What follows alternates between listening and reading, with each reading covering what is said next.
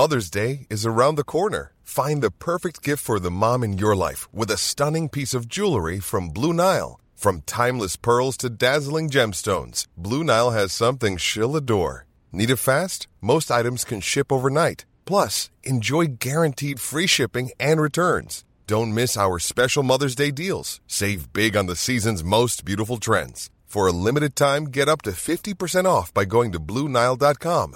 That's BlueNile.com.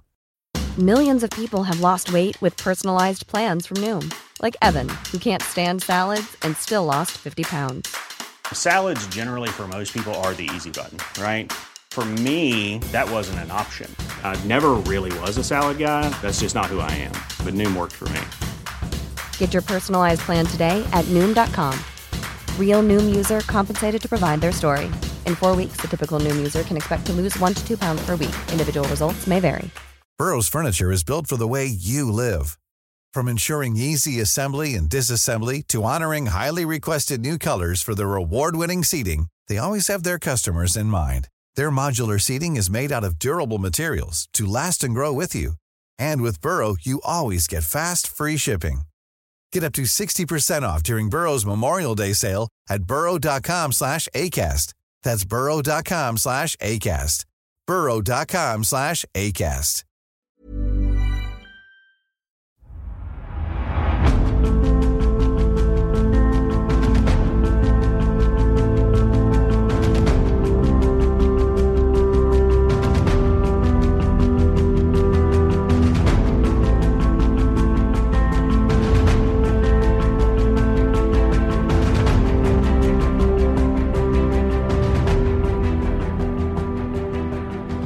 دوستان سلام، به پادکست رپاب خوش اومدید. ما اینجا در هر اپیزود برای شما خلاصه یک کتاب رو روایت میکنیم. کتاب‌هایی که به هر نحوی به تاریخ ایران یا جهان مرتبطن. تو این اپیزود هم قراره براتون کتاب بسیار پرمحتوای مأموریت شوستر در ایران رو روایت کنیم. نویسنده کتاب جون گوگان، مترجمش خانم شهربانو سارمی و از انتشارات ققنوس هم منتشر شده. کتاب مأموریت شوستر در ایران.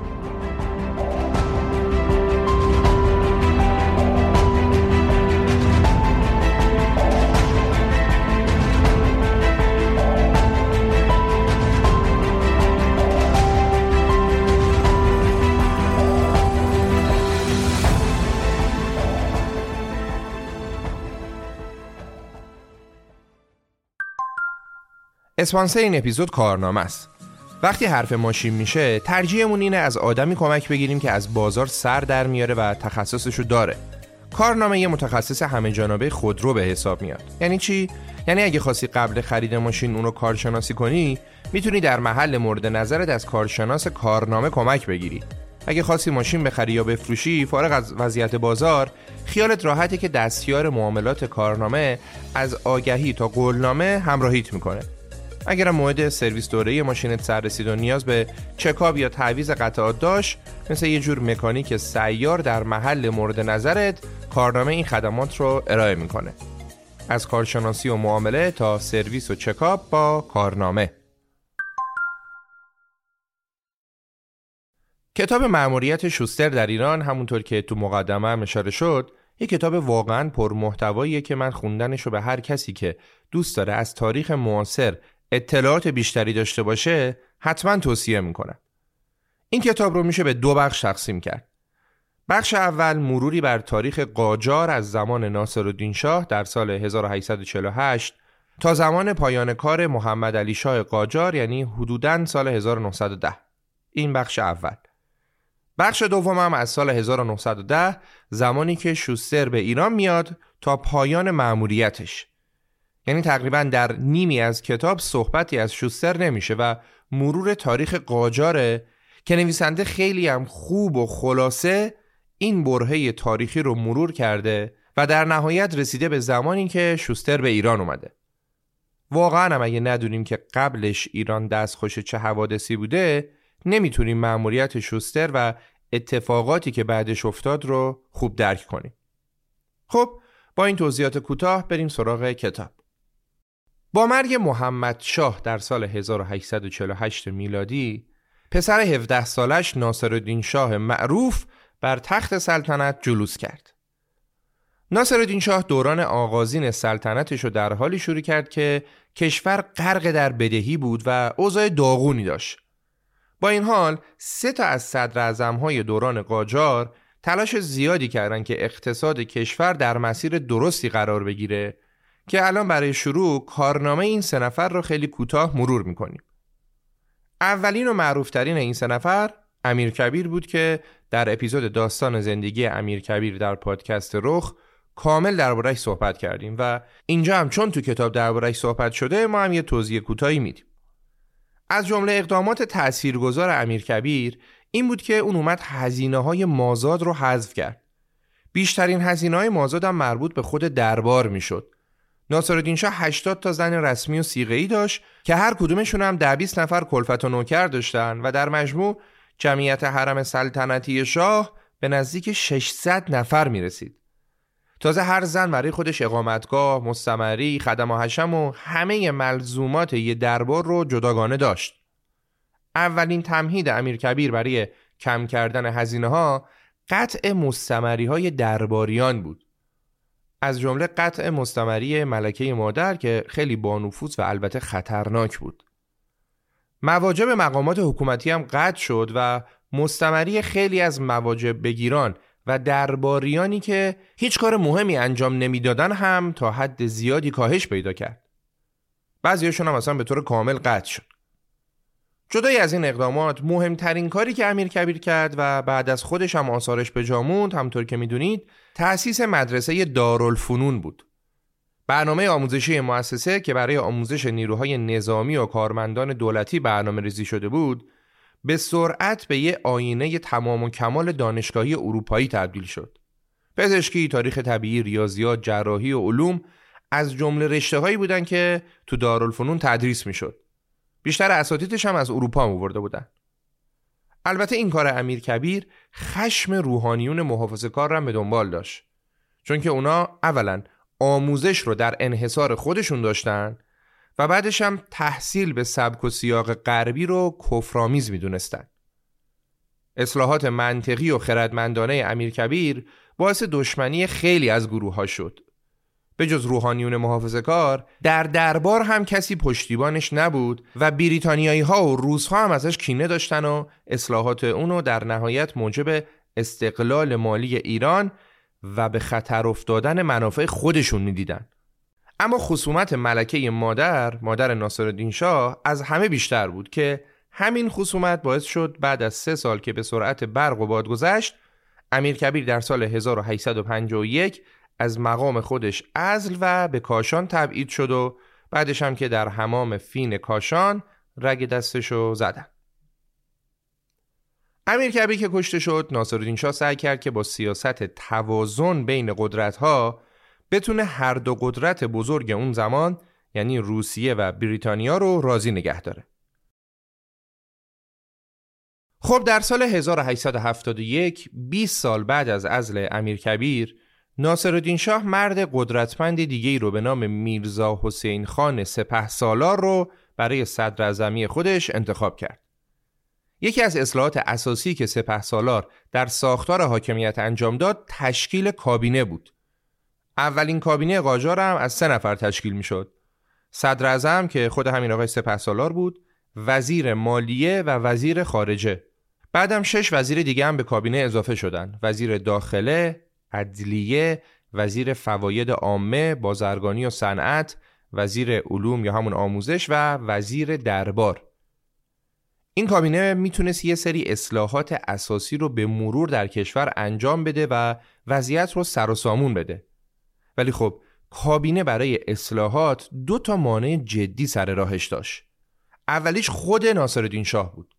شاه حاضر نبود ذره‌ای از مسئولیتش رو به کسی یا نهادی بسپاره که خارج از کنترل تمام و کمال خودش باشه. مانع دومم این بود که زمانی که کابینه کار خودش رو شروع کرد نظام اربابی و خیشاوند سالاری اونچنان عمیق در زندگی مدنی ایرانیان ریشه کرده بود که ایجاد تغییرات چشمگیر تقریباً غیر ممکن به نظر می رسید. همین جا یا پارتیبازی بود یا اصلا رسم بود که فک و فامیل خودشون رو بذارن سر کار. سپهسالار سعی کرد این مشکلات رو از سر راه برداره، ولی خیلی زورش نرسید.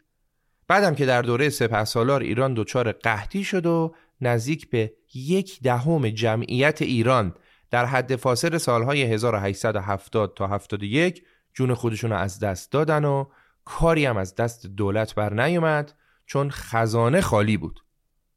این قحطی به شاه دستاویز لازم رو داد تا سپهسالار رو بعد از 2 سال از صدارت برکنار کنه. طول صدارت سپهسالار 2 سال بود، 1 سال از امیرکبیر کمتر. کمی بعد در اوج رقابت بریتانیا و روسیه برای چپاول ایران، ناصرالدین شاه 3 صدراعظم اصلاح طلب خودش به نام میرزا علی خان معروف به امین السلطان رو منصوب کرد. گفتیم میخوایم راجع به 3 صدراعظم صحبت کنیم، امین السلطان 3میشه. نفوذ روسیه در سالهای پایانی سده 19 اونقدر زیاد شده بود که کفه ترازو به ضرر بریتانیا و به نفع روسیه سنگینی میکرد.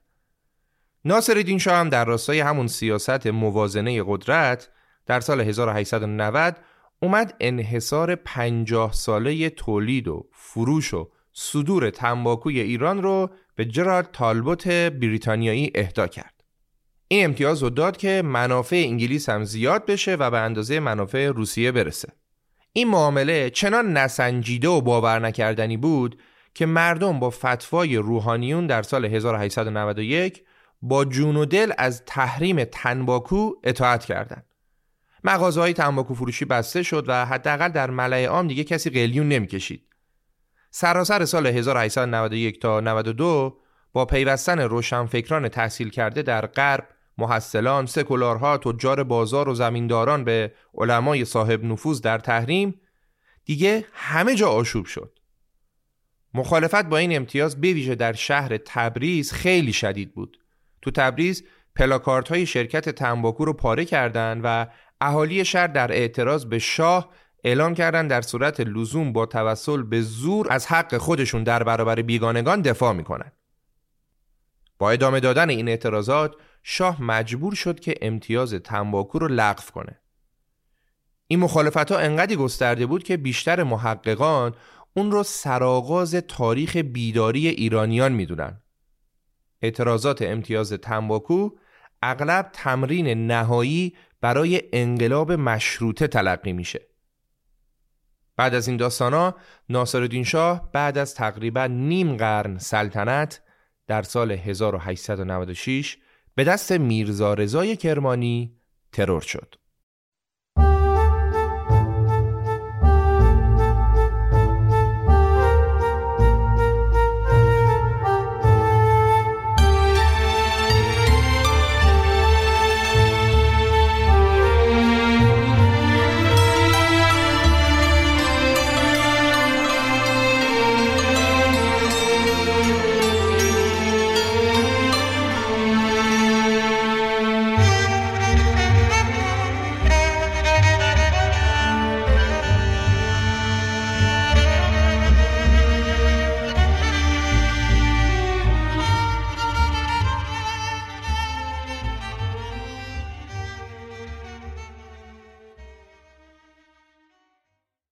خب تا اینجا راجع به نفوذ بریتانیا و روسیه در ایران گفتیم و شنیدیم که 3 صدراعظم درستکار ایران هم با توجه به بی‌لیاقتی پادشاه قاجار نتونستن زیاد دوام بیارن، تا اینکه بعد از نزدیک به 50 سال سلطنت ناصرالدین شاه ترور شد.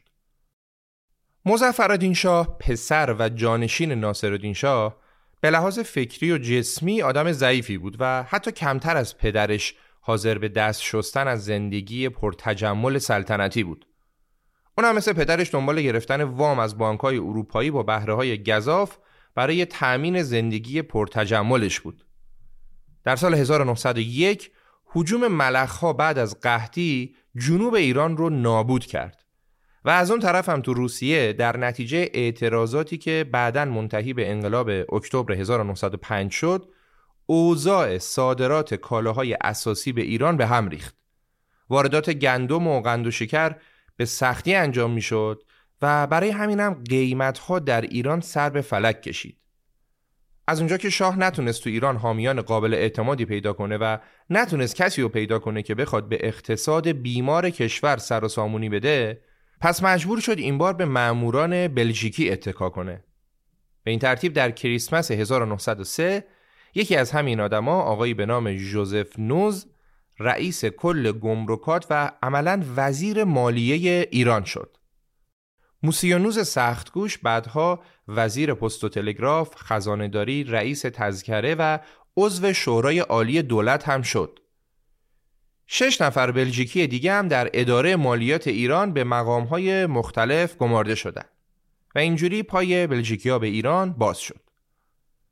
کمی بعد و وقتی که مردم دیدن اوضاعشون تغییر نکرد و حتی بعضاً بدتر هم شد، تو خیلی از شهرها آشوب شد.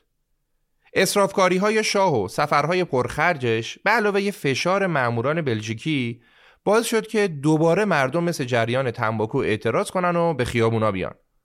اونا خواستار برکناری موسیونوز و تشکیل مجلس و خواستار برکناری صدراعظم وقت کشور شدند. از اونجا که شورش بالا گرفته بود و کسب و کار در تهران و چند شهر دیگه عملاً خوابیده بود، شاه سرانجام صدراعظم رو از مقام خودش عزل کرد و با اکراه دستور تشکیل مجلس مؤسسان رو صادر کرد. توجه کنید که حرف و خواسته‌ای برای ساقط کردن کامل پادشاهی نبود. بحث فقط محدود کردن قدرت شاه با قانون بود. به این ترتیب اولین مجلس ایران با 156 نماینده در 7 اکتبر 1906 تشکیل شد. جالبه که نماینده ها بر اساس میزان داراییشون انتخاب شدند. هر کی پولدارتر، اصلح‌تر. مجلس در اصل شامل مالکان، بازرگانان و بازاریان متمول یا متوسط و البته افرادی هم از میون روحانیت بود. هرچند این مجلس نماینده کامل اقشار مختلف مردم ایران محسوب نمیشد، ولی خب از هیچی هم بهتر بود. ایراد اساسی اینجا بود که مجلس با قانونی که همه رو بدون توجه به طایفه، روستا، طبقه اجتماعی یا دین و مذهب زیر چتر خودش بگیره، با این قانون ناآشنا بود. کلاً قانون در ایران غیر قابل اتکا و منوط به رشوه بود. قانون هر چیزی بود جز مقوله‌ای مشخص و ثابت. تو روستاها قانون اون چیزی بود که کدخدا میگفت. در بین طوایف قانون حکم تحمیلی خان بود. در صنف تجار قانون هر اون چیزی بود که ثروتمندترین بازرگانان، کسانی که ارتباطاتی داشتن، اونا تعیین می‌کردن.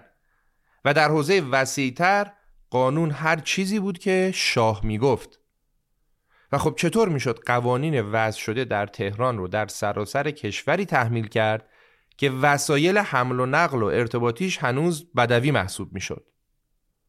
تازه قرار بود این قانون جدید به زبان فارسی نوشته بشه دیگه، اما خیلی از مردم کشور فارسی حرف نمیزدن. علیرغم خیلی از موانع این چنینی، تا پایان سال 1906 ایرانی‌ها با اعتراضات آروم و تقریباً بدون خون و خونریزی با مجلسی که به صورت دموکراتیک برگزیده شده بود، اولین پیشنویس قانون اساسی خاورمیانه رو که تا چند دهه تنها قانون اساسی منطقه بود رو آماده کردند. ساختاری که اساسش تا انقلاب اسلامی 1357 باقی موند. این قانون بر مبنای مدل‌های غربی و سکولار بود و به صراحت هم میگفت که قدرت شاه رو نه خدا بلکه مردم بهش دادن. اساس مشروطه هم همین بود دیگه، محدود کردن قدرت شاه به قانون. شوستر که متوجه مشکلات ایران مشروطه در این دوران بود نوشت که به باور من نمونه‌ای در دست نیست که حکومتی یک شبه از پادشاهی مطلقه به شکل حکومتی مشروطه یا انتخابی تغییر کرده باشه و مردم بلافاصله موفق شده باشن حکومتی با استانداردهای بالای خرد سیاسی و دانش قانونگذاری به نمایش بذارن. در واقع عجیبه که اگه حکومتی کاملا نوپا و ناآزموده در سرزمینی آکنده از قرنها فساد بتونه از همون اول به خوبی حکومت‌هایی که نسل‌ها و بلکه قرن‌ها در این زمینه تجربه دارن امور کشور رو اداره کنه. این نظر آقای شوستر بود. ما تا زمانی که به داستان ورود شوستر به ایران برسیم یه چند باری ازش یاد میکنیم که با افکارش هم بیشتر آشنا بشید. در ادامه قبل از اینکه انقلاب مشروطه اولین سالگردش رو جشن بگیره، ایران دستخوش یه سلسله طوفان‌های فلج کننده‌ای شد که با هم می‌خوایم مرورشون کنیم. مظفرالدین شاه در آغاز سال 1907 فرمان مشروطه رو امضا کرد و 10 روز بعد درگذشت. پسر و جانشینش محمد علی شاه تمام تلاشش رو به کار بست تا محدودیت‌هایی رو که قانون مشروطه برای اقتدار پادشاهی ایجاد کرده بود رو از میان برداره و حتی کم مونده بود مجلس رو ویران کنه. روسیه‌ای که خودش در نتیجه انقلاب چند ماه قبلش تزار رو مجبور کرده بود که مجوز تشکیل پارلمان رو بده و یه جورایی اونجا هم پادشاهی مشروطه شده بود، حالا از محمد علی شاهی حمایت میکرد که مخالف مشروطه بود. انگلستان لیبرال هم علاقه‌ای به این اصلاحات تو ایران نداشت. برای انگلیس ایران دموکرات در همسایگی هند نگران کننده بود. اینجوری هندی‌ها هم شاید از ایران الگو می‌گرفتن و کار انگلیس رو سخت می‌کردن. برای همین بریتانیا هم در جبهه شاه جدید ایران محمد علی شاه و روسیه بود و متأسفانه قدرت هم یه جورایی در اختیار همین دول خارجی بود. میرزا آقاخان کرمانی، یکی از روشنفکران ایرانی که به جرم دست داشتن در ترور ناصرالدین شاه و همکاری با قاتل ناصرالدین شاه اعدام شد، کمی قبل از اعدامش یه شعری گفت با این مضمون: به ایران مباد آنچنان روز بد که کشور به بیگانگان افتد. همه کشور ما عروسی است خوش، ولی شوی او زشت خوی و ترش. نخواهم زمانی که این نوع عروس بیفتد به زیر جوانان روس. بگیتی مباد آن که این هوردیست، شود همسر لردی از انگلیس. حالا از اونجایی که تجارت با ایران برای روسیه و بریتانیا خیلی سودمند بود، این دو قدرت هیچ وقت علاقه‌ای به اشغال علنی ایران نداشتن و دوست داشتن ایران یه ثبات نسبی هم داشته باشه تا بتونن اهدافشون رو پیش ببرن. تا اواخر سده 19 بریتانیا تقریباً به سیطره روسیه بر شمال ایران و دربار تهران راضی شده بود. بریتانیا که همیشه نگران هند بود، مجبور بود بچسبه به خلیج فارس و مرزهای هند و افغانستان با ایران رو اونجا رو کنترل کنه. روسیه و بریتانیا که به تازگی با هم متحد شده بودن، نگران از بلند پروازی‌های آلمان، قدرتی که تازه داشت ظهور می‌کرد، اختلافات خودشون رو در مرز هند کنار گذاشتن و مذاکراتی رو برای حل و فصل اختلافات در تبت و افغانستان و ایران رو شروع کردن. و جالبه که حتی یک نماینده از این 3 کشور آسیایی در مذاکرات بین این دو قدرت که قرار بود راجع به این 3 کشور تصمیم گیری کنن حضور نداشت. مذاکرات فقط 2 ماه طول کشید و در نهایت در 31 اوت 1907 قرارداد معروف سن پترزبورگ یا همون قرارداد 1907 بین روسیه و بریتانیا منعقد شد. تهران تا یه هفته بعد که متن قرارداد منتشر شد از اون خبر نداشت. طبق این توافق، اینجا رو خوب گوش کنید، طبق این توافق و طبق این قرارداد معروف ایران به 3 حوزه تحت نفوذ تقسیم می شد. حوزه اول بخش شمالی بود که زیر نظر روسیه قرار می گرفت که نه تنها شامل تهران بلکه شامل اکثر شهرهای بزرگ ایران بود. اگه از یوتیوب دارید اپیزودو می بینید الان نقشه تقسیم ایران رو می تونید ببینید.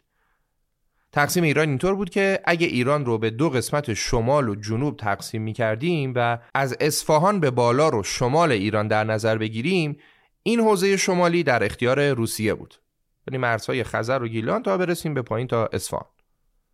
حوزه دوم بخش بیطرف بود، جنوب غربی ایران که از کرمانشاه شروع می شد و شامل شهرهای مثل شیراز، دزفول، بوشهر و چند تا شهر بزرگ دیگه می شد.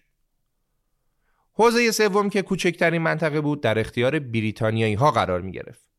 تقریبا می شد سیستان و بلوچستان به علاوه کرمان و بندرعباس و البته مرز افغانستان هم زیر نظر بریتانیا بود. یعنی هر جایی که به هند نزدیک میشد تحت کنترل بریتانیا بود. این تقسیم بندی معنیش این نبود که ایران شاه نداره حکومت نداره، ایران شاه داره حکومت داره، ولی اینا هم خیلی شیک و مجلسی اومدن ایران رو بین خودشون تقسیم کردن. در این اسنا در 2 اکتبر 1907 کاریکاتوری در مجله پانچ لندن با عنوان گربه ناگزیر بی آزار اوضاع اسفناک ایران رو به روشنی نشون داد. کاریکاتور یه گربه ایرانی رو با نگاهی هوشیار اما گریزان نشون میداد که شیر بریتانیا و خرس روسیه بهش حمله کردن. تو این کاریکاتور شیر داشت به خرس میگفت اینجا رو باش، تو میتونی با سر گربه بازی کنی و منم با دمش بازی کنم و دوتایی میتونیم دستی هم به کمرش بکشیم. و گربه ایرانی هم میگفت یادم نمیاد در این باره با من مشورتی شده باشه. این کاریکاتور تصویر واضحی از اوضاع ایران بعد از قرارداد 1907 بود. البته مجلس ایران زیر بار پذیرفتن قرارداد نرفت و هیچ وقت این قرارداد رو به رسمیت نشناخت. ولی خب برای روسیه و انگلیس مجلس ایران اهمیتی نداشت و مهم این بود که خودشون به قرارداد 1907 پایبند باشن و البته شاه ایران هم زیر چتر اونا بود. محمد علی شاه 19 ژانویه 1907 بر تخت پادشاهی تکیه کرد. محمد علی شاه هرچند به قانون اساسی مشروطه که پدرش چند هفته قبل امضای خودشو زیرش گذاشته بود سوگند وفاداری خورد، ولی بیدرنگ خصومتش رو با اون برملا کرد و در اولین گام نماینده های مجلس به طور معنیداری به مراسم تاجگذاری شاه جدید دعوت نشدند. شوستر محمد علی شاه رو فاسدترین، بزدلترین و تباهترین هیولایی که سلطنت رو در ایران دوران اخیر به ننگ آلوده کرده توصیف میکنه. کشمکش بین محمد علی شاه و مردم خیلی زود شروع شد. در قانون اساسی تصمیمات در حوزه امور مالی و عقد قراردادها منوط به تایید مجلس بود. مطابق قانون گرفتن هر گونه وام یا اعطای امتیاز داخلی یا خارجی یا وام دولتی بدون اجازه مجلس امکان نداشت. ولی همزمان با تاجگذاری محمد علی شاه ایشون مذاکراتی رو برای گرفتن وام‌های کلان از روسیه و بریتانیا شروع کرده بود. هنوز تاج و قشنگ رو سرش نذاشته بود، مذاکرات رو برای گرفتن وام شروع کرده بود. مجلس با هدف آزاد کردن ایران از بند کمک‌های خارجی به ممنوعیت دریافت هر گونه وام جدید از روسیه یا انگلستان رأی داد و طرح‌هایی را هم برای تأسیس بانک ملی ایران و استفاده از منابع داخلی ارائه داد. در ادامه و تحت تأثیر فشار مردم و مجلس، محمد علی شاه جوزف نوز بلژیکی منفور را از کار برکنار کرد. عزل نوز به تنهایی باعث بالا رفتن اعتبار مجلس در بین مردم شد. درست به همین دلیل اگه شاه تا قبل از این مصمم به تضعیف مجلس نبود که بود، حالا دیگه بیش از پیش عزمش رو جزم کرد که مجلس رو نابود کنه. متاسفانه معلوم شد عزل نوز به تنهایی راه حل مشکلات نیست. گمرکات همچنان در دست بلژیکی‌ها بود. 25 تا 30 بلژیکی دیگه که با نوز کار می‌کردن در مقام خودشون باقی موندن و شخصی به همون اندازه حریص به نام جوزف مورنارد بلژیکی که مثل نوز حامی پروپاگورس روس‌ها بود جای اون رو گرفت. جوزف نوز بلژیکی رفت، جاش جوزف مورنارد بلژیکی اومد. بعد از این تغییرات مضحک، شاه تحت فشار مردم به مجلس رفت و به قرآن سوگند یاد کرد که به قانون اساسی وفادار باشه. اما تقریباً 1 ماه بعد به دستور شاه اعضای کابینه بازداشت شدند و همزمان لوطی‌های شاه یا همون اوباش خیابونی شاه علیه مجلس دست به تحریکاتی در سطح شهر زدند که ادامه این اتفاقات منتهی به برخورد در ساختمان مجلس در بهارستان شد. این اختلافات ادامه داشت تا اینکه در اواخر فوریه 1908 وقتی که شاه مشغول گردش توی یکی از خیابونای تهران بود، یه بمب دستی به سمت کالاسکه شاه پرتاب شد که در نتیجه اون راننده شاه مجروح شد. همین، فقط راننده شاه مجروح شد و شاه هم آسیبی ندید. اما واقعا شوکه شده بود. شاه مشروطه خواهان رو مقصر اصلی دونست و برای همین رابطه شاه با مشروطه خواهان از قبل هم بدتر شد. اختلافات داخلی شاه و مجلس که زیاد شد، هیئت‌های بریتانیایی و روسی به نفع شاه به مسئله ورود کردند و به وزیر امور خارجه ایران اعلام کردند که مانع تراشی بیشتر در مقابل برنامه‌های شاه باعث دخالت روسیه میشه. و خب همین اتفاق هم افتاد. روسیه دخالت کرد، اونم چه دخالتی. در 3 ژوئن 1908 محمد علی شاه که آروم قرار نداشت با اسکورت کلونل ولادیمیر لیاخوف فرمانده واحد سوار نظام ارتش ایران که بهش بریگارد قزاق هم میگفتن شهر رو ترک کرد و خارج از دیوارهای شهر در باغ شاه ساکن شد. بعد هم دستور داد که سلاح و مهمات و تعدادی سرباز رو ظرف 2 هفته آماده کنن. تو این 2 هفته چند تا از نماینده‌های مجلس هم دستگیر شدند و دفاتر تلگراف رو هم به زور از دست نماینده‌های مجلس درآوردن تا ارتباط بین مجلس و ولایات ایران رو هم اینطوری قطع کرده باشن. ادامه این تحرکات باعث شورش مردم و ناراحتی نماینده‌های مجلس شد و در مقابل هم شاه در تهران حکومت نظامی اعلام کرد و لیاخوف روس شد فرماندار حکومت نظامی تهران. بعدش هم شاه در اولتیماتومی به مجلس تهدید کرد اگه افرادی که تو یکی از مساجد بزرگ برای اعتراض به شاه جمع شدن پراکنده نشن، مسجد رو بمبارون میکنه. روز بعد در واکنش به این اولتیماتوم، جمعیت زیادی از مردم اومدن به خیابونا و خواهان عزل شاه شدن. 20 روز بعد از اینکه شاه از تهران خارج شده بود و تو باغش به سر میبرد، درست در 23 ژوئن 1908 قبل از طلوع خورشید بیش از 1000 قزاق و سرباز مجلس رو در بهارستان محاصره کردند و خیابونای منتهی به مجلس رو هم اشغال کردند. به نماینده‌های مجلس اجازه داده میشد که وارد ساختمون مجلس بشن، اما اونا نمیتونستن از ساختمون خارج بشن. تقریباً 1 ساعت بعد کلونل لیاخوف و 6 تا افسر دیگه از راه رسیدن و توپ‌های جنگی رو به سمت مجلس نشونه رفتن و بعد هم به فرمان لیاخوف مجلس مشروطه به توپ بسته شد.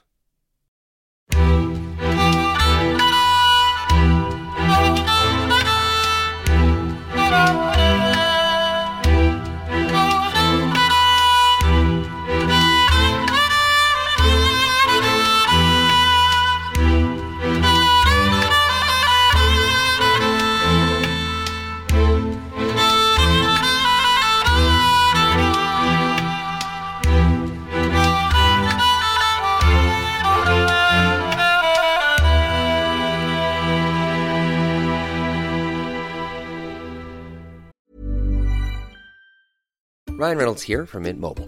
With the price of just about everything going up during inflation, we thought we'd bring our prices down. So to help us, we brought in a reverse auctioneer, which is apparently a thing. Mint Mobile Unlimited Premium Wireless. How to get 30, 30, how to get 30, how to get 20, 20, 20, how to get 20, 20, how to get 15, 15, 15, 15, just $15 a month? Sold! Give it a try at mintmobile.com/switch. $45 up front for 3 months plus taxes and fees. Promo rate for new customers for limited time. Unlimited more than 40 gigabytes per month. Slows full terms at mintmobile.com. Everyone knows therapy is great for solving problems, but getting therapy has its own problems too, like finding the right therapist, fitting into their schedule, and of course, the cost. Well, BetterHelp can solve those problems. It's totally online and built around your schedule. It's surprisingly affordable too. Connect with a credentialed therapist by phone, video, or online chat, all from the comfort of your home. Visit BetterHelp.com to learn more and save 10% on your first month. That's BetterHelp, H-E-L-P.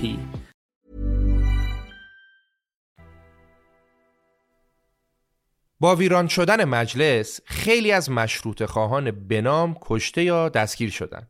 بعضیاشون به خارج از کشور فرار کردند، بعضیاشون هم رفتن به امپراتوری عثمانی. لیاخوف و سربازانش هم چندین روز به بمباران منظم و غارت خونه افرادی مشغول بودند که شاه از اونا متنفر بود. اسناد مجلس نابود شد و در عین حال لیاخوف در مقام دیکتاتور واقعی تهران اصرار داشت که هرچند اونیفرم روسی به تن داره ولی فقط مجری دستورهای شاه بوده و روسیه این وسط بیگناه بوده. با به تو بستن مجلس استبداد دوباره برگشت، اما نه همه جا و نه بدون مقاومت چشمگیر.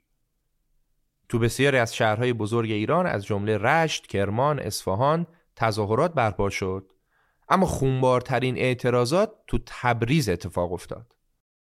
دولت مشروطه خواه نه تنها 10 ماه در تبریز با سلطنت طلبان ساکن شهر جنگید، بلکه دلاورانه با قحطی هم دست و پنجه نرم کرد.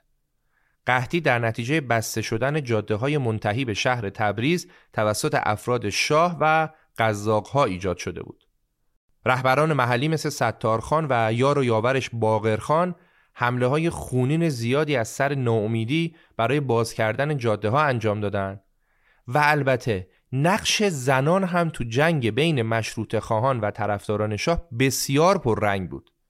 در یکی از جنگ‌های خونین برای شکستن محاصره تبریز، جسد 20 زن ملبس به لباس مردونه در بین کشته شدگان پیدا شد. درد و رنج مردم آذربایجان و در کل مشروطه خواهان ماه‌ها ادامه داشت. درد و رنجی که بی ثمر هم نبود. در 5 ژانویه 1909 گروهی متشکل از 100 تفنگچی بختیاری نیروهای سلطنت طلب اصفهان رو متفرق کردن و شهر به دست اونا افتاد. قبلش هم مشروطه خواهان رشت تونسته بودن جاده خزر به قزوین رو اشغال کنن که تقریباً در 150 کیلومتری شمال تهران قرار داشت. با نزدیک شدن مشروطه خواهان از سراسر ایران به تهران در 16 ژوئیه شاه همراه تعداد زیادی از همراهانش فرار کرد به سفارت روسیه و در خارج از شهر پناه گرفت. شاه همون شب مجبور شد به نفع احمد میرزا پسر 12 سالش از سلطنت کناره‌گیری کنه. احمد میرزا شد پادشاه ایران. طبق توافق قرار شد محمد علی شاه بعد از کناره‌گیری جواهرات سلطنتی رو به دولت برگردونه، دولت ایران املاک شاه رو تصرف کنه و سالانه به شاه سابق و خانواده‌اش 100,000 تومان مقرری بده که خب مبلغ خیلی زیادی هم بود و قرار شد این پرداخت از روز ترک ایران شروع بشه. یه مقرری هم برای شاهزاده ها تعیین شد. دولت روسیه هم تعهد داد که همه تمهیدات لازم رو برای ممانعت از ایجاد هر گونه آشوب از سمت شاه به کار بگیره. در حقیقت برای روسیه فرقی نمی‌کرد که شاه کی باشه. حالا این رفته بود پسرش اومده بود و چون بچه بود راحت‌تر هم میتونست روش تسلط داشته باشه. برای همینم خیلی بیش از حد دیگه پشت شاه در نیامد. به این ترتیب بود که دولت مشروطه خواه دوباره برگشت و برخلاف مجلس اول، مجلس دوم خیلی دموکراتیک تر بود، چرا که انتخابات این بار بر مبنای جمعیت انجام گرفت نه دارایی. یادتونه دیگه تو مجلس اول نماینده‌ها بر اساس داراییشون انتخاب شدن، ولی این بار بر اساس جمعیت مناطق بود. شاه جدید کابینه جدیدی هم با انتخاب خودش و تحت نظارت نایب السلطنه‌اش به مجلس معرفی کرد، البته به این شرط که مجلس بتونه هر کابینه‌ای رو در هر زمان با رأی عدم اعتماد از کار برکنار کنه. برخلاف مجلس اول که فقط یه حزب داشت، تو مجلس دوم 2 حزب سیاسی هم تشکیل شد. حزب دموکرات که آزادیخواه و سکولار بود و از حقوق برابر برای زنها دفاع می‌کرد و حزب اعتدالیون که رویکردی سنتی تر داشت. دقیقاً شبیه به 2 حزبی که الان توی آمریکا وجود داره. خب اوضاع ایران اینطور بود که شاه جدید و کابینه‌اش برای خودشون یه تیم بودن، نماینده‌های مجلس و مشروطه خواهان هم یه تیم دیگه بودن و قدرت اصلی هم دست هیچ کدوم از این 2 تیم نبود. قدرت اصلی دست روسیه و بریتانیا بود. تو این شرایط بود که شوستر وارد ایران شد. اگه ایران انسانی بیمار بود، تا آخر سال 1910 شاید کارش به سردخونه می‌کشید.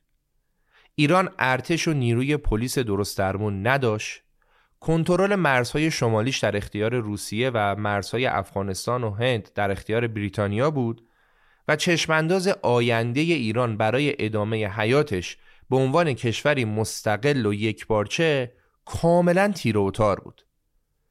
از همه بدترم این که ایران کشوری ورشکسته بود و اوضاع اقتصادی کشور به شدت خراب بود و مجلس هم چاره‌ای نداشت جز اینکه از یه متخصص مالی خارجی برای سر و سامون دادن به وضعیت اقتصادی کشور استفاده کنه.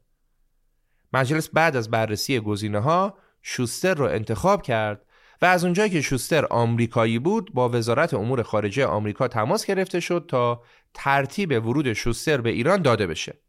اون زمان آمریکا سیاستش به این صورت بود که به هیچ عنوان در داخل ایران مداخله نمی‌کرد. البته زور و نفوذش هم اصلاً به اندازه روسیه و بریتانیا نبود و در خصوص اعزام شوستر هم از همون اول وزارت امور خارجه آمریکا صراحتاً اعلام کرد که شوستر هیچ گونه ارتباط رسمی با دولت ایالات متحده نداره و دولت آمریکا هیچ گونه مسئولیتی در قبال اعمال شوستر نداره. در هر صورت شوستر برای تصدی مقام خزاندار کل دولت شاهنشاهی ایران و به منظور سازماندهی و مدیریت هزینه ها اومد به ایران و یه قرارداد 3 ساله هم با دولت ایران منعقد کرد. البته تنها هم نبود، 4 نفر از معاونانش هم باهاش اومدن که اسم شوستر و این 4 نفر برای تایید کارشون رفت مجلس و مجلس قرارداد آمریکایی ها رو برای یه دوره 3 ساله تایید کرد. مجلس شرط اصلی استخدام شوستر هم این گذاشت که شوستر به طور مستقیم یا غیر مستقیم کاری نکنه که حضور نیروهای بیگانه روسیه و بریتانیا در ایران به رسمیت شناخته بشه. مجلس مشروط خواه بود و با حضور بیگانه ها مخالف بود و در مقابل شاه و کابینه دولت از حضور بیگانگان حمایت می‌کردند و روسیه و بریتانیا هم که خب از شاه حمایت می‌کردند. خب بذارید بریم و برگردیم و ببینیم که این آقای مورگان شوستر که بود، چه کرد و چه اتفاقاتی افتاد.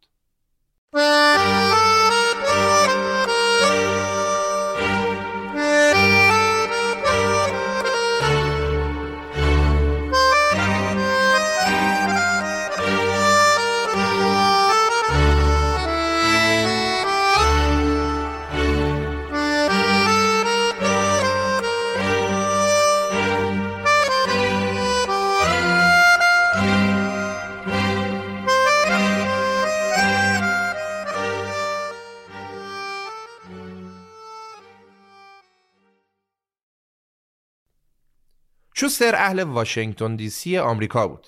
حقوق خونده بود ولی اواخر تحصیل دانشگاه رو برای کار توی شرکت حقوقی ترک کرده بود و دیگه کار حقوقی و مالی میکرد. بعد یه مدت معاون وصول عواید گمرکی آمریکا در هاوانای کوبا شد که اونجا هم تو کارش موفق بود. بعد از مأموریت کوبا در مجموع جزایر فیلیپین مشغول به کار شد. تو فیلیپین اول تحصیلدار گمرک و بعدش هم رئیس آموزش عمومی کشور بود و همه اینا در حالی بود که هنوز 25 سالش هم نشده بود. شخصیتش هم اینطور بود که آدم سختگیر و کمی لجبازی بود که به نظم و انضباط خیلی اهمیت میداد و هر جایی هم که بود طرفدار مردم محلی بود، مخصوصاً تو فیلیپین. روز شنبه 8 آوریل 1911 شوستر به همراه همسر و 2 تا دخترش و البته 4 تا معاونش که تو فیلیپین هم زیر نظرش کار کرده بودن از نیویورک عازم ایران شد. اونا 1 ماه تو راه بودن تا رسیدن به ایران و از مرز روسیه وارد کشور شدن و با درشکه رفتن به رشت و از اونجا هم ظرف چند روز خودشون رسوندن به تهران و در اقامتگاه پارک اتابک تهران مستقر شدن. شوستر بعد از ورودش با اجتناب از تشریفات دیپلماتیک معمول از دیدارهای دوستانه با هیئت‌های خارجی در تهران از جمله بریتانیا و روسیه پرهیز کرد. به محض ورودش هم موج انرژی منفی شروع شد. به شوستر هشدار داده شد که هیچ وقت نمیتونه کاری برای ایران انجام بده. بهش گفتن بقیه خارجی‌هایی که قبل تو اومدن و سعی کردن اصلاحاتی انجام بدن یا مجبور به ترک کشور شدن یا با مقامات ایرانی به صلح و صفا رسیدن. از نظر این مقامات آلت دست روسیه بودن و عامل و دست پرورده روسیه بودن خیلی امن‌تر و راحت‌تر از کنار مردم بودن بود. هیئت‌های سیاسی در تهران به طنز می‌گفتن که شوستر و رفقاش بیشتر از 3 ماه نمیتونن دووم بیارن. تو این جو مسموم شوستر کارشو شروع کرد و در مصاحبه با روزنامه ها برنامه‌اش رو خیلی واضح توضیح داد. تو همون دیدارای اولی که شوستر با نماینده های مجلس و اعضای کابینه هم داشت، خیلی زود متوجه اختلاف بین مجلس و دولت هم شد. شوستر فهمید که اکثر نماینده ها به مردم نزدیکن و تقریبا همه اونا از صمیم قلب باور دارن که نجات کشور منوط به قرار دادن حکومت بر پایه قانون و نظمه. از اون سمت وزرای دولت هم دوست دارن که تغییراتی اتفاق بیفته و اوضاع بهتر شه. اما اونطور که شوستر در کمال ناامیدی متوجه شد، این بود که وزرا فقط راضی به تغییرات محدود بودن. تازه اونم فقط به این شرط که تغییرات در جهت منافع شخصیشون باشه. یادتون نره که گفتیم کابینه دولت به همراه شاه تو تیم روسیه و بریتانیا بودن. شوستر تقریباً 1.5 هفته بعد از ورودش متوجه شد که اصلا وزارتخونه ها بودجه مشخصی ندارن. بعدم دید که خود وزارت مالیه هم دستگاه اداری آشفته و فشلیه که در وزارتخونه مقام‌ها به کسایی داده میشه که از خانواده‌های سرشناس باشن یا نفوذ سیاسی داشته باشن. داشتن مقام در وزارت مالیه مثل بقیه جای دیگه نیاز به هیچ تخصصی نداشت. در نتیجه وزارتخونه ناکارآمد، بی حساب و کتاب و در کل فاسد بود. تازه 1 ریال هم پول نقد وجود نداشت. شوستر میگه واقعاً امور مالی ایران آشفته بود. خیلی هم آشفته بود. ولی ادامه میده که اما خب چه چیزی در ایران آشفته نبود؟ شوستر خیلی زود فهمید که سامان دادن به این هرج و مرج ممکن نیست، مگر اینکه تمام اختیارات فقط و فقط به خودش و گروهش سپرده بشه. شوستر احساس میکرد صرف مشاوره دادن به وزرا و مقامات دولتی ثمری نداره، چون که به گفته خودش مقامات نه تجربه و آموزش لازمو داشتن، نه صلاحیت لازمو. با این تفاصیل شوستر اومد طرحی رو برای ایجاد وزارتخونه جدید تهیه کرد. وزارتخونه‌ای به نام وزارت خزانه‌داری کل که ضوابط اون تقریبا شبیه ضوابطی بود که 60 سال قبل امیر کبیر تعیین کرده بود. مهمترینشون هم اینا بودن. اولیش خزانه‌داری کل بر تمام عملیات پولی و مالی دولت ایران نظارت میکنه. دومی، هیچ مبلغی بدون امضا یا اجازه خزانه‌دار کل که خود شوستر بود نباید پرداخت میشد. و سومین مورد، خزانه‌دار کل دارای اختیارات کامل برای کنترل کارکنان خودشه. این یعنی شوستر میتونست هر گونه درخواست برای مقام یا ارتقای کسی رو بدون توجه به روابط شخصی و طایفه و مذهبش بررسی کنه، که فقط همین حرکت خودش یه حرکت انقلابی بزرگ بود. 3 دفتر جدید هم تأسیس شد. یکی برای جمع‌آوری مالیات و هر نوع عایدات حکومتی، دومی برای بازرسی و نظارت بر همه دریافتی‌ها و هزینه‌ها، دفتر سوم هم برای خود شوستر بود، برای نظارت بر تمام عملیات مالی. این برنامه جامع شوستر بود که رفت به مجلس تا تایید بشه. مجلس هم در 13 ژوئن سال 1911 با اکثریت آرا برنامه شوستر رو تصویب کرد. در 13 ژوئن. برای همینم این قوانین جدید به نام قوانین 13 ژوئن معروف شد. با سپردن مسئولیت نظارت کل تشکیلات مالی ایران به شوستر، اون عملا دیگه سرور مجلس میشد، نه خادم مجلس. موضوعی که بعدها به مأموریتش صدمه زد. خب قانون تصویب شد، ولی اجرای قانون یه مسئله دیگه بود. افرادی که تو وزارت مالیه مقام داشتن، مقام خودشون و دفتر دستکشون رو دارایی موروثی و شخصی خودشون میدونستن. اسناد و اموال حکومتی رو ارث پدری خودشون میدونستن که تازه حکومت حق دخل و تصرف در اون رو نداشت. و از اونجایی که اونا تنها کسایی بودن که از شیوه پیچیده وصول مالیات کشور اطلاع داشتن، بعید بود کسی بتونه تو کارشون دخالت کنه و ازشون ایراد بگیره. به جز این، مقامات خود کابینه هم به همراهی دربار در برابر برنامه‌های شوستر در ایران مقاومت می‌کردن. دربار که دوست داشت قدرت پادشاهی رو مثل قبل برگردونه، هیچ علاقه‌ای نداشت به مجلس اجازه بده با کارآمدی امور رو اداره کنه، که البته جای تعجب هم نداشت، مخصوصاً اینکه شوستر همون اول جلوی بریز و بپاش‌های دربار رو گرفته بود. با توجه به حضور شوستر در ایران، وزارتخونه‌ای که از برنامه انقباضی شوستر صدمه زیادی میدید، وزارت جنگ بود. شوستر به وزارت جنگ میگفت آشیانه جمع زیرکی از علاف‌های اونیفرم پوش و افرادی بی اخلاقی که خودشون رو همه فن حریف میدونن. به برآورد شوستر، هزینه سالانه نگهداری یه ارتش کامل 15,000 نفری 2,000,000 تومان در سال بود. ولی مبلغ درخواستی سالانه وزیر جنگ که نمیتونست حتی 5,000 نظامی ژنده‌پوش دوچار سوء تغذیه رو در کشور به صف کنه 7,000,000 تومان بود. 7,000,000 در سال برای 5,000 نفر، در صورتی که برآورد شوستر 2,000,000 در سال برای 15,000 نفر بود. شوستر که بودجه رو محدود کرد، وزیر جنگ دادش رفت هوا.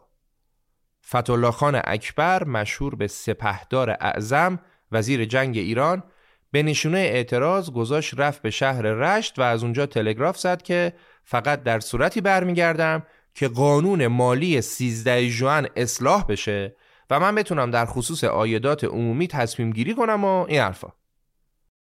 ولی سپهدار وقتی دید نازش خریدار نداره، دوباره سر و کله‌اش در تهران پیدا شد و این بار ادعا کرد که اگه 42,000 تومان فوراً برای پرداخت جیره و مواجب سربازهای تهران داده نشه، قشون تهران شورش میکنه.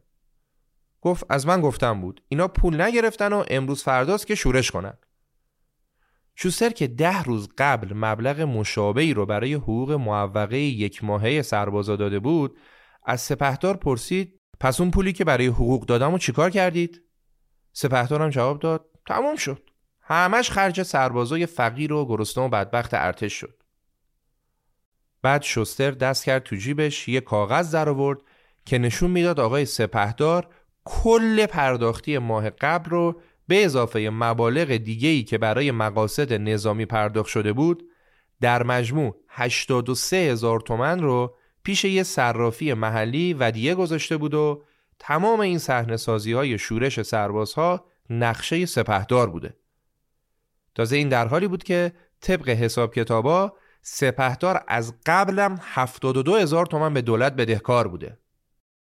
شوستر که دست سپهدار رو اینطوری رو کرد، حساب و کتاب دست بقیه هم اومد و البته مخالفت‌ها با حضور شوستر در ایران هم بیشتر شد. حتی بعضی جاها شایعاتی مبنی بر تشکیل یه انجمن ضد آمریکایی در شهر پیچیده بود. میگفتن شوستر آمریکایی کافر اومده ایران، باید پرتش کنیم بیرون. البته این مخالفت‌ها فقط از جانب ایرانی‌ها هم نبود. وزیر مختار آلمان ناراحت بود که شوستر منافع آلمان رو در تصمیماتی که میگیره لحاظ نمی‌کنه. کارکنان بلژیکی گمرک تهدید کردند اگه خزانه‌دار کل جدید اختیارات رو در دست بگیره، ما استعفا میدیم. آمریکایی هم که مدام تأکید میکردن که شوستر هیچ ارتباطی به ما نداره، شوستر هیچ ارتباطی به ما نداره. جدای از اینا، جدی‌ترین دردسر رو همونطور که انتظارش میرفت روس‌ها به وجود آوردن. در واقع عصبانیت روس‌ها از اونجا ناشی میشد که گمرک و حساب کتاب‌های ایران که قبلتر گفتیم زیر نظر جوزف نوز و بعدش هم جوزف مورنارد بلژیکی بود و اونا با روس‌ها روابط دوستانه‌ای داشتن، حالا تحت نظارت شوستر آمریکایی قرار گرفته بود و از زیر سلطه روس‌ها در آمده بود.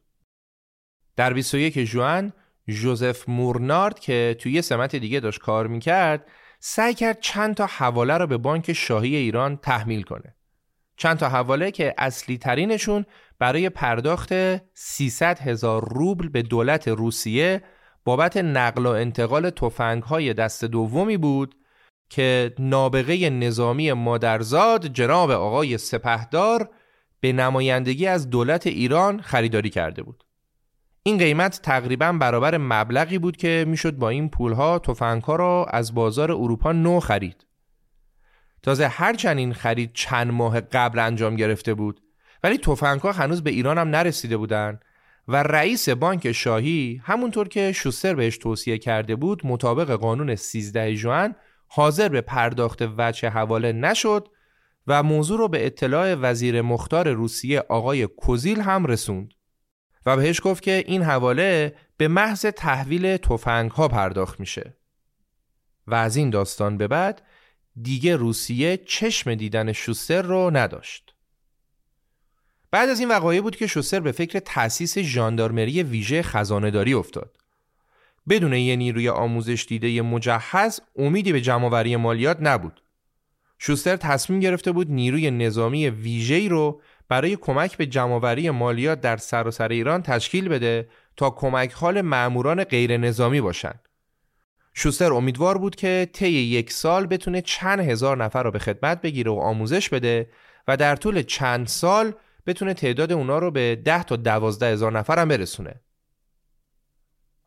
مجلس هم طرح شوستر رو برای تشکیل ژاندارمری خزانه‌داری تصویب کرد و شوستر برای سازماندهی و آموزش افراد و مقامات این ژاندارمری آقای استوکس رایزن نظامی هیئت بریتانیایی رو انتخاب کرد. انتخاب استوکس بریتانیایی توسط شوستر آغاز بلوای بزرگ بود.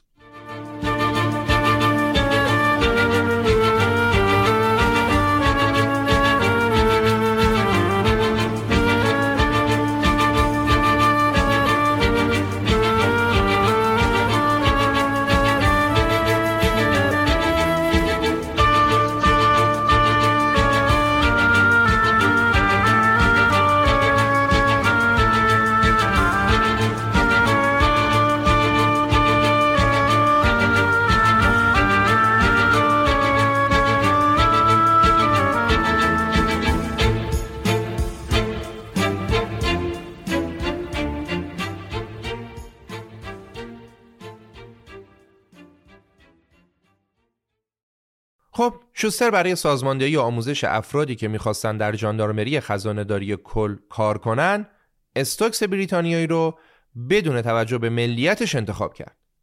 استوکسی که البته معروف بود به ضد روس بودن. استوکس برای اینکه این شغل رو بگیره، باید از سمت قبلی خودش در ارتش هند استعفا میداد و این کار رو هم کرد. ولی بریتانیایی‌ها استعفاش رو نپذیرفتن. چرا نپذیرفتن؟ چون روسیه از انتخاب استوکس بریتانیایی راضی نبود و بریتانیا هم نمیخواست روسیه رو ناراحت کنه. یه سفره‌ای پهن بود، دوتایی داشتن حالشو میبردن و سعی میکردن پا روی دم هم نذارن. شوستر که از ماجرا با خبر شد اومد گفت که خب باشه، حداقل بذارید استوکس 6 ماه در این منصب باشه و کارها رو راست و ریز کنه، بعدش جاش یه نفر دیگر رو پیدا میکنم میذارم. یه 6 ماه بهش اجازه بدید. اما روسا این پیشنهادم رد کردن. پیشنهاد شوستر از طریق تلگراف به تزار روسیه رسیده بود و تزار هم در حاشیه تلگراف 3 تا کلمه نوشته بود: درخواست سازش نشود. و سازش هم نشد. مجلس و کابینه و دولت هم که در مقابل فرمان تزار حرفشون پشیزی ارزش نداشت. با همه این توصیفات شوستر هم کوتاه بیان نبود و درخواستشو تا روزای آخری که تو ایران بود پیگیری کرد.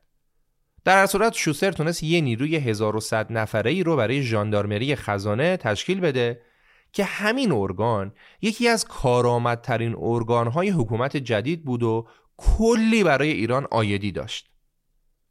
حالا از اونجایی که هیچ چیزی تو ایران ثبات نداشت و هر دم از این باغ بری می‌رسید، در 17 ژوئیه شاه مخلوع که همونطور که داستانشو گفتیم 2 سال پیش از ایران رفته بود، حالا برگشته بود که تاج و تختش رو پس بگیره و از راه دریای خزر خودش رو رسونده بود به گرگان و اونجا هم برای خودش افرادی رو جمع کرده بود. حکومت ایران به لحاظ مالی و نظامی برای رویارویی با این بحران تازه اصلاً آمادگی نداشت. تنها نیروی منظم و مجهز تهران واحد سوار نظام ارتش موسوم به بریگاد قزاق بود که اونا هم هنوز به شاه پیشین و به حامیان روسش وفادار بودند. فرمانده بریگارد قزاق شاهزاده‌ای روس بود که از سن پترزبورگ دستور می‌گرفت، نه از تهران. در اصل چیزی که بهش می‌گفتن ارتش ایران ارزشش به اندازه کاغذی نبود که موجودیتش رو نشون میداد. فردای روزی که خبر بازگشت شاه مخلوع به تهران رسید، دولتی ائتلافی که همون آقای سپهدار وزیر جنگ در رأسش بود رو برای مقابله با این مشکل به مجلس معرفی کردن و مجلس هم این تنها گزینه رو تایید کرد. دولتی جدید که وزارت جنگش در اختیار سپهسالار باشه، دیگه تکلیف بقیه وزارتخونه‌هاش هم مشخصه. در تهران همزمان حکومت نظامی هم اعلام شد و برای سر محمد علی میرزا پادشاه سابق 100,000 تومان و سر هر یک از برادرانش 25,000 تومان جایزه تعیین شد. 2,000 تا تفنگچی بختیاری هم از اصفهان به سمت تهران حرکت کردند که در صورت بروز جنگ بتونن کمک کنن و شوستر مجبور شد خرج این نیروها را هم از خزانه دولت بپردازه که خودش برای خودش داستانیه. پول بیشتری میخواستن و شوستر هم مجبور شد که پرداخت کنه. با همه اینا شوستر در دفتر خاطراتش نوشت که اوضاع در تهران روز به روز داره بدتر میشه. شوستر میدید که هر مقام مسئولی داره از اوضاع سوء استفاده میکنه و به بهانه‌های مختلف درخواست بودجه و درخواست پول میکنه و خب چون بیشتر این درخواست‌ها هم به دیوار میخورد و شوستر هم بهشون اهمیتی نمیداد، به همین دلیل دشمنی علیه شوستر هم بیشتر میشد. تهدید برای شوستر دیگه شخصی شده بود. یه بار یکی از آدمای تدارکات اومد اعتراف کرد که معاون کنسول روسیه در تهران به اصرار ازش خواسته برای جلب پشتیبانی و رضای خاطر روسیه شوستر رو با تیر بزنه یا بهش زهر بده. توی یه مورد دیگه شخصی به نام فرج الله خان ادعا کرده بود عضو دار و دسته‌ایه که به منظور کشتن شوستر تشکیل شده. تهدیدها و شکایت‌ها علیه شوستر حتی به مجلس هم کشیده شد. یه شورای 18 نفره از مقامات وکلای مجلس رو فرا خوندن و فهرستی رو شامل 7 شکایت از شوستر گذاشتن جلوشون. نوشته بودن قدرتش زیاده، وارد سیاست شده، جواب سربالا میده، دفتر روزنامه داره که البته نداشت و چیزای دیگه. خب از شاه مخلوق که دوباره برگشته بود غافل نشیم. 10 روز قبل از این که محمد علی میرزا دوباره پا به خاک ایران بذاره، وزیر مختار روسیه آقای کوزیل توی مهمونی شام منصب خزانداری رو بعد از به قدرت رسیدن دوباره محمد علی میرزا به شوستر پیشنهاد داده بود. به گفته شوستر، کوزیل مطمئن بود که طی چند هفته شاه سابق دوباره به تخت میشینه و پرونده حکومت مشروطه ایران هم بسته میشه. اما اینطور نشد. اگرچه دفاع دولت ضعیف بود، اما خوشبختانه محمد علی میرزا هم در به دست آوردن دوباره تاج و تخت فرصت چندان مناسبی نداشت. روسیه هم خیلی پشتشو نگرفت چون شاه فعلی هم با روس‌ها بود و روس‌ها نیاز نداشتن که حتما شاه قبلی بخواد برگرده. در بین نیروهای محمد علی میرزا شاه سابق یه فرمانده شجاع و ترکمنی بود به نام ارشد الدوله که وقتی اون دستگیر شد دیگه یه جورایی کار تموم شد. ارشد الدوله که دستگیر کردن با دست و پای بسته گذاشتنش سینه دیوار که تیربارونش کنن. 20 تا ژاندارم ایرانی هم با یه فاصله ایستادن که تیربارونش کنن. ولی وقتی تیرا شلیک شد فقط یه گلوله به هدف خورده بود و ارشدالدوله بنده خدا زخمی افتاد رو زمین و وقتی داشت سعی میکرد که روی پاهاش بلند بشه با رگبار دوم گلوله ها بود که کشته شد. بعد از این اتفاق هم شاه مخلوع دوباره از ایران رفت. خب برگردیم سراغ شوستر. بعد از این ماجراها شوستر بعد از هفته‌ها کار برنامه‌ای تهیه کرده بود تا امور مالی ایران رو در مسیر بهبود قرار بده. شوستر امیدوار از موفقیت‌های به دست اومده در مقابل محمد علی میرزا از برنامه‌اش رونمایی کرد.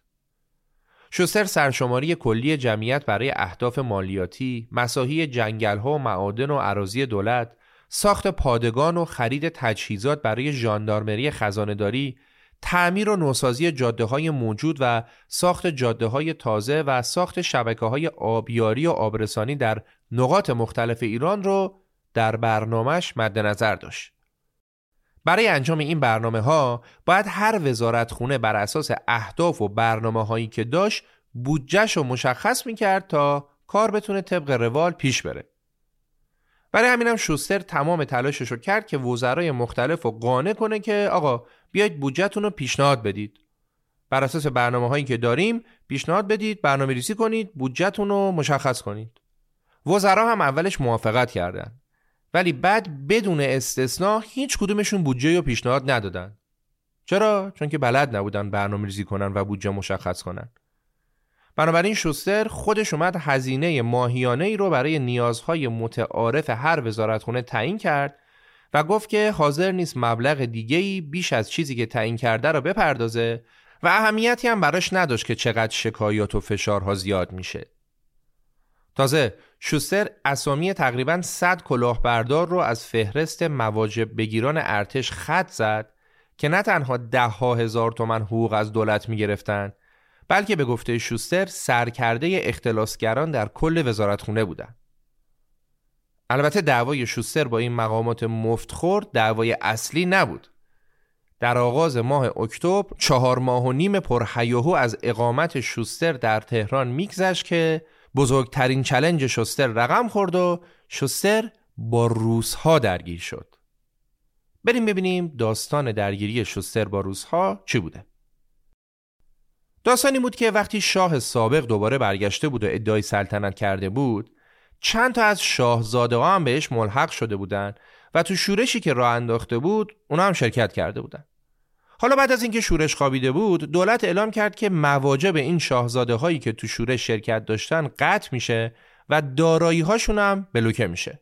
طبیعی هم بود دیگه. در 4 اکتبر شورای وزیران به شوستر گفت که میتونه تمام اموال و املاک این شاهزاده‌های خائن رو مصادره کنه. 5 روز بعد هم شوستر که انتظار نداشت مشکلی پیش بیاد، دستور ضبط املاک رو صادر کرد. شوستر ماموراشو به کاخهای شاهزاده‌هایی که دیگه تهران هم تشریف نداشتن و فرار کرده بودن فرستاد تا املاک و دارایی‌هاشون توقیف بشه. تو اولین کاخ وقتی مامورای شوستر مشغول کار بودن، 2 افسر روس وارد کاخ شدن و گفتن که نیروهای شوستر حق ورود به کاخ رو ندارن و باید سریعاً محل رو ترک کنن. روسا گفتن شاهزاده این کاخ تحت حمایت ما بوده و اگه سریعاً محل رو ترک نکنن قزاق‌ها اونا رو با چوب و چماق بیرونشون میکنن. خبر که به شوستر رسید، اون بلادرنگ با وزیر مختار روسیه آقای کوزیل ارتباط گرفت و دوستانه خواست که کنسولگری روسیه نیروهاش رو از کاخ خارج کنه. در صورت ساعت 10 صبح روز بعد، شوستر مدیر مالیاتی خودش رو به همراه 50 ژاندارم خزانه‌داری دوباره فرستاد به همون کاخ.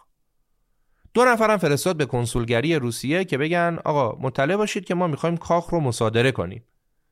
ولی مذاکرات نمایندگان شوستر با روس‌ها نتیجه نداد. خبر دادم به شوستر که خب الان چی کار کنیم؟ شوستر هم گفت به زور وارد کاخ بشید و کارتون رو انجام بدید.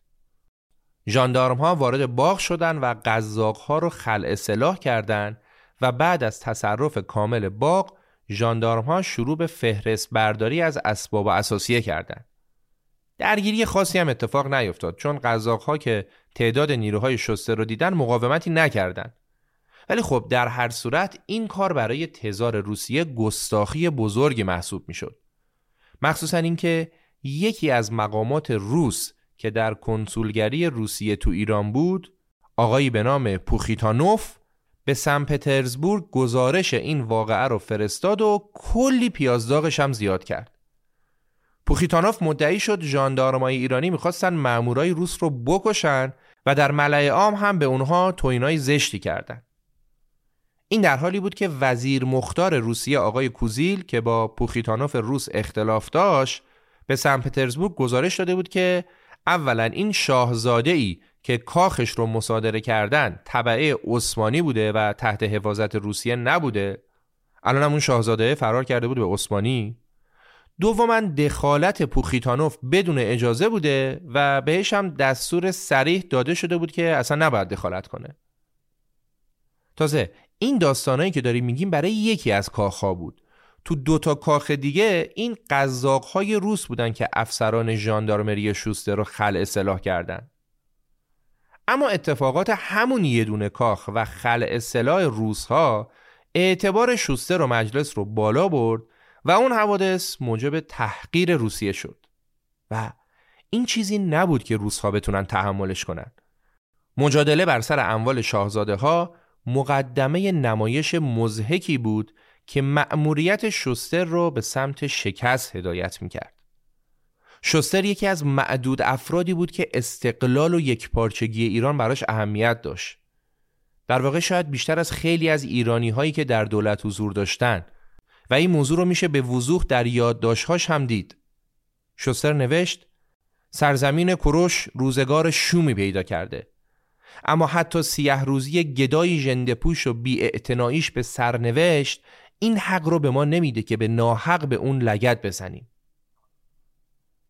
در ادامه شوستر باز هم درخواست انتخاب استوکس رو برای پیشبرد برنامه‌هاش مطرح کرد و باز هم روسیه مانع این کار شد و انگلیس هم سیاست سکوت اختیار کرد. شوستر که دیگه چیزی برای از دست دادن نداشت، تو مصاحبه‌ای با تایمز لندن و خبرنگاری از آژانس خبری رویترز گفت که سکوت بریتانیا در برابر رفتار روسیه آشکارا نشون میده این دو دولت برای بازسازی مالی و پیشرفت ایران صداقت ندارن. شوستر گفت عملکرد این دو قدرت نشونه تمایل اونا به تقسیم ایران و انکار حساب شده سیادت و استقلال ایرانه. شوستر یه نامه مفصلی هم به تایمز فرستاد.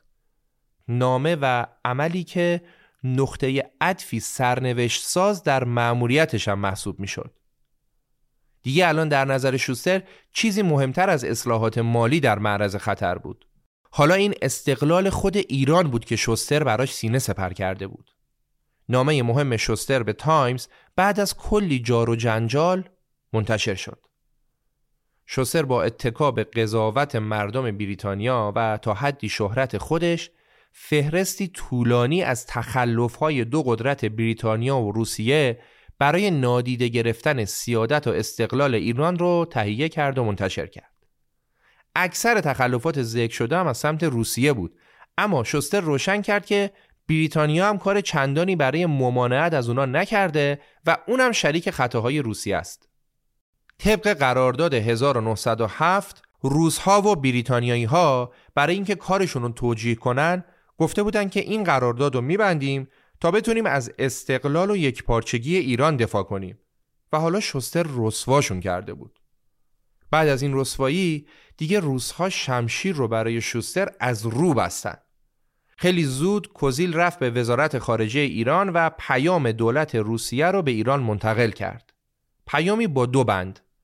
بند اول این که ماموران ژاندارمری خزانه‌داری مستقر در کاخ، همون کاخی که شوستر از روس‌ها گرفته بود، باید بلافاصله محل رو تخلیه کنن و قزاق‌های ایرانی که زیر نظر روس‌ها بودن جای اون‌ها رو بگیرن.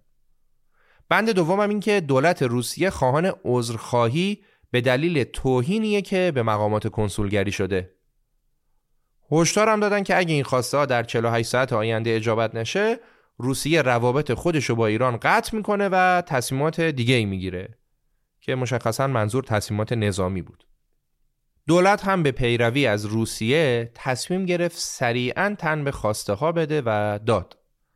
ولی در این حال مجلس همچنان سرسختانه از شوستر حمایت کرد و در همون روز قانونی تصویب کرد که به شوستر اختیار میداد با 10 نفر دستیار مالی آمریکایی قرارداد ببنده. شوستر این درخواست رو از مجلس کرده بود و مجلس هم درخواستش رو تایید کرد. دیگه اوضاع داشت برای بریتانیا و روسیه خطرناک میشد و اینجا بود که شورای وزیران روسیه به ایران التیماتوم داد که اگه 3 شرطی که ما مطرح میکنیم رو قبول نکنید، ما به ایران حمله نظامی میکنیم. شرط اول، برکناری شوستر. شرط دوم، دولت ایران تعهد بده بدون رضایت هیئت‌های بریتانیایی و روسی خارجی‌ها رو استخدام نکنه. شرط سوم هم این که دولت ایران باید خسارتی بابت اعزام نیروهای روسیه که داشتن وارد کشور می‌شدن بپردازه. یعنی روسیه‌ای که داشت خودش رو برای حمله نظامی به ایران آماده می‌کرد، هزینه این حمله رو هم می‌خواست از ایران بگیره، چون ایران باعث شده بود که این اتفاق بیفته. همینقدر وقیح و بیشرم.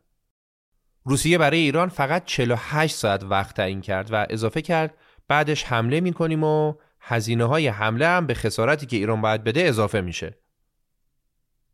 ساعت 11 صبح 1 ساعت قبل از پایان فرصت 48 ساعته تعیین شده روس‌ها، 76 نماینده مجلس برای بررسی اولتیماتوم روسیه تشکیل جلسه دادند. به گفته شوستر، وقتی طرح پیشنهادی روس‌ها خوانده شد، سکوتی عمیق بر جمعیت داخل ساختمان مجلس و بیرونش حکم فرما شده بود.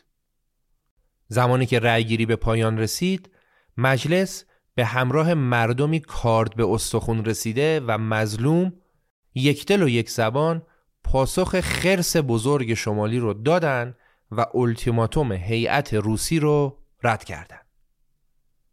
اعضای کابینه دولت که با روس‌ها بودن و در موقع این رأیگیری در مجلس حضور داشتن، پکر و وحشت زده در میان اشک‌ها و هلهله تماشاگران از مجلس بیرون رفتن. حالا روسیه بجز حمله نظامی، نقشه ترور شوستر رو هم مد نظر داشت. نظمیه 2 نفر رو دستگیر کرد که بهشون پول داده بودن تا ماشین شوستر رو منفجر کنن. چند بارم میخواستن بهش تیراندازی کنن که جون سالم به در برد. یه شبم که با همسرش به مهمونی شام رفته بود، خبر رسید 3 نفر تو خیابون براش کمین کردن. تهدیدات انقدر زیاد بود که تعدادی از ملیگراها محافظ شخصی شوستر شدن و چشم ازش بر نمی داشتن. یکیشونم یکم بعد از اینکه شوستر از ایران رفت، به جرم فدایی بودن دارش زدن. با توجه به وخامت اوضاع در تهران، چند طرح برای حل بحران مطرح شد. یکی اینکه دولت به خواسته روسیه مبنی بر عزل شوستر از خزانه‌داری کل تن بده، اما بعدش شوستر به عنوان مستشار عام به استخدام مجلس در بیاد که خود شوستر این پیشنهاد رو نپذیرفت. طرح دومم که مقاومت مسلحانه بود. اگرچه مقاومت مسلحانه علنی در برابر هجوم روسیه حکم خودکشی رو داشت، ولی نماینده های مجلس بر اون مهر تایید زدن. با توجه به کمبود نیروهای نظامی برای مقابله با روس‌ها، زنان هم وارد میدون شدن. شوستر در رابطه با مقاومت زنان یه متن جالبی داره که نوشته: 300 تن از این جنس لطیف با گونه‌هایی برافروخته که نشان از عزم آنان داشت، با چادر سیاه و روبنده‌های از تور سفید که چهره آنان را می‌پوشاند، از 4 دیواری خونه‌ها و حرمسراها بیرون آمدند. بسیاری زیر دامن خود یا در میان چین‌های آستین خود تپانچه داشتند. آنها یک راست به طرف مجلس رفتن و برای جنگ اعلام آمادگی کردند. شوستر در ادامه می‌نویسه: رواست فریاد برآوریم که درود بر شرافت شما بانوان برقع پوش ایران.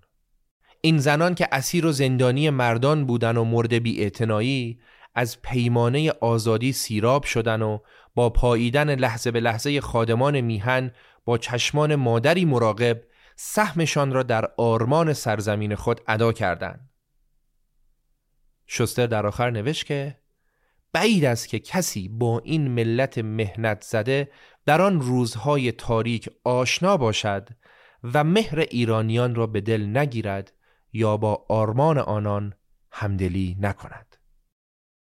ولی تمام این دلاوری ها و از خودگذشتگی ها هم حریف توپ و گلوله روس‌ها نشد.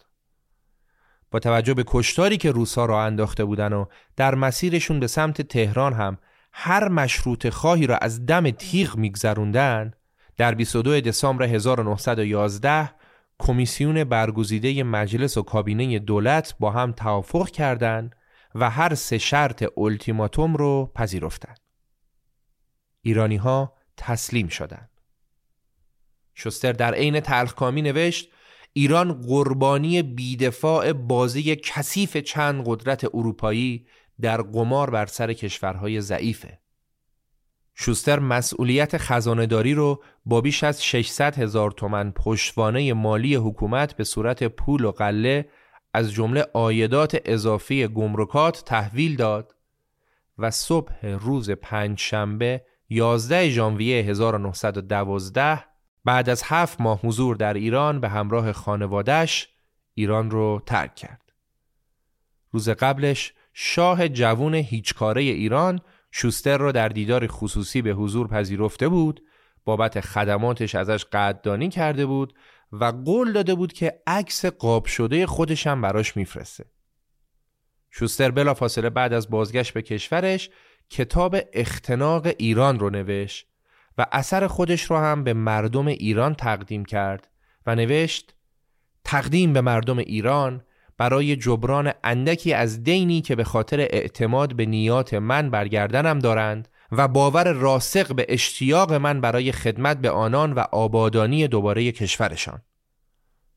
بعد از رفتن شوستر و علیرغم قبول اولتیماتوم در تبریز و رشت و انزلی و چند شهر دیگه‌ای که روس‌ها حضور نظامی داشتند، همچنان چوبه دار و گلوله در انتظار مشروطه خواهان بود. اونم در حالی که ایران اولتیماتوم رو پذیرفته بود.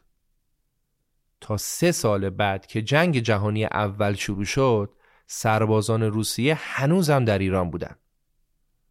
جانشین شوستر در خزانه‌داری هم جوزف مورنارد بلژیکی بود که قبلا دربارش گفتیم، کسی که حمایت روس‌ها رو داشت و حامی منافع اونا بود. اپیزود رو با شعری از عارف قزوینی در خصوص رفتن شوستر از ایران به پایان میبریم. عارف قزوینی رو احتمالاً خیلیامون با شعر معروف از خون جوانان وطن لاله دمیده میشناسیمش. البته این شعری که الان میخوایم بخونیم رو عارف قزوینی زمانی گفته بود که شوستر هنوز از ایران نرفته بود و شاعر هم اصلاً دوست نداشت که شوستر از ایران بره. عارف قزوینی میگه: ننگ آن خانه که مهمان ز سر خان برود، جان نثارش کن و مگذار که مهمان برود. گر رود شوستر از ایران، رود ایران بر باد. ای جوانان مگذارید که ایران برود. شد مسلمانی ما بین وزیران تقسیم، هر که تقسیمی خود کرد به دشمن تقدیم. حزبی اندر طلبت بر سر این رای مقیم، کافریم گر بگذاریم که ایمان برود. به جسم مرده جانی، تو جان یک جهانی، تو گنج شایگانی، تو عمر جاودانی. خدا کند بمانی، خدا کند بمانی.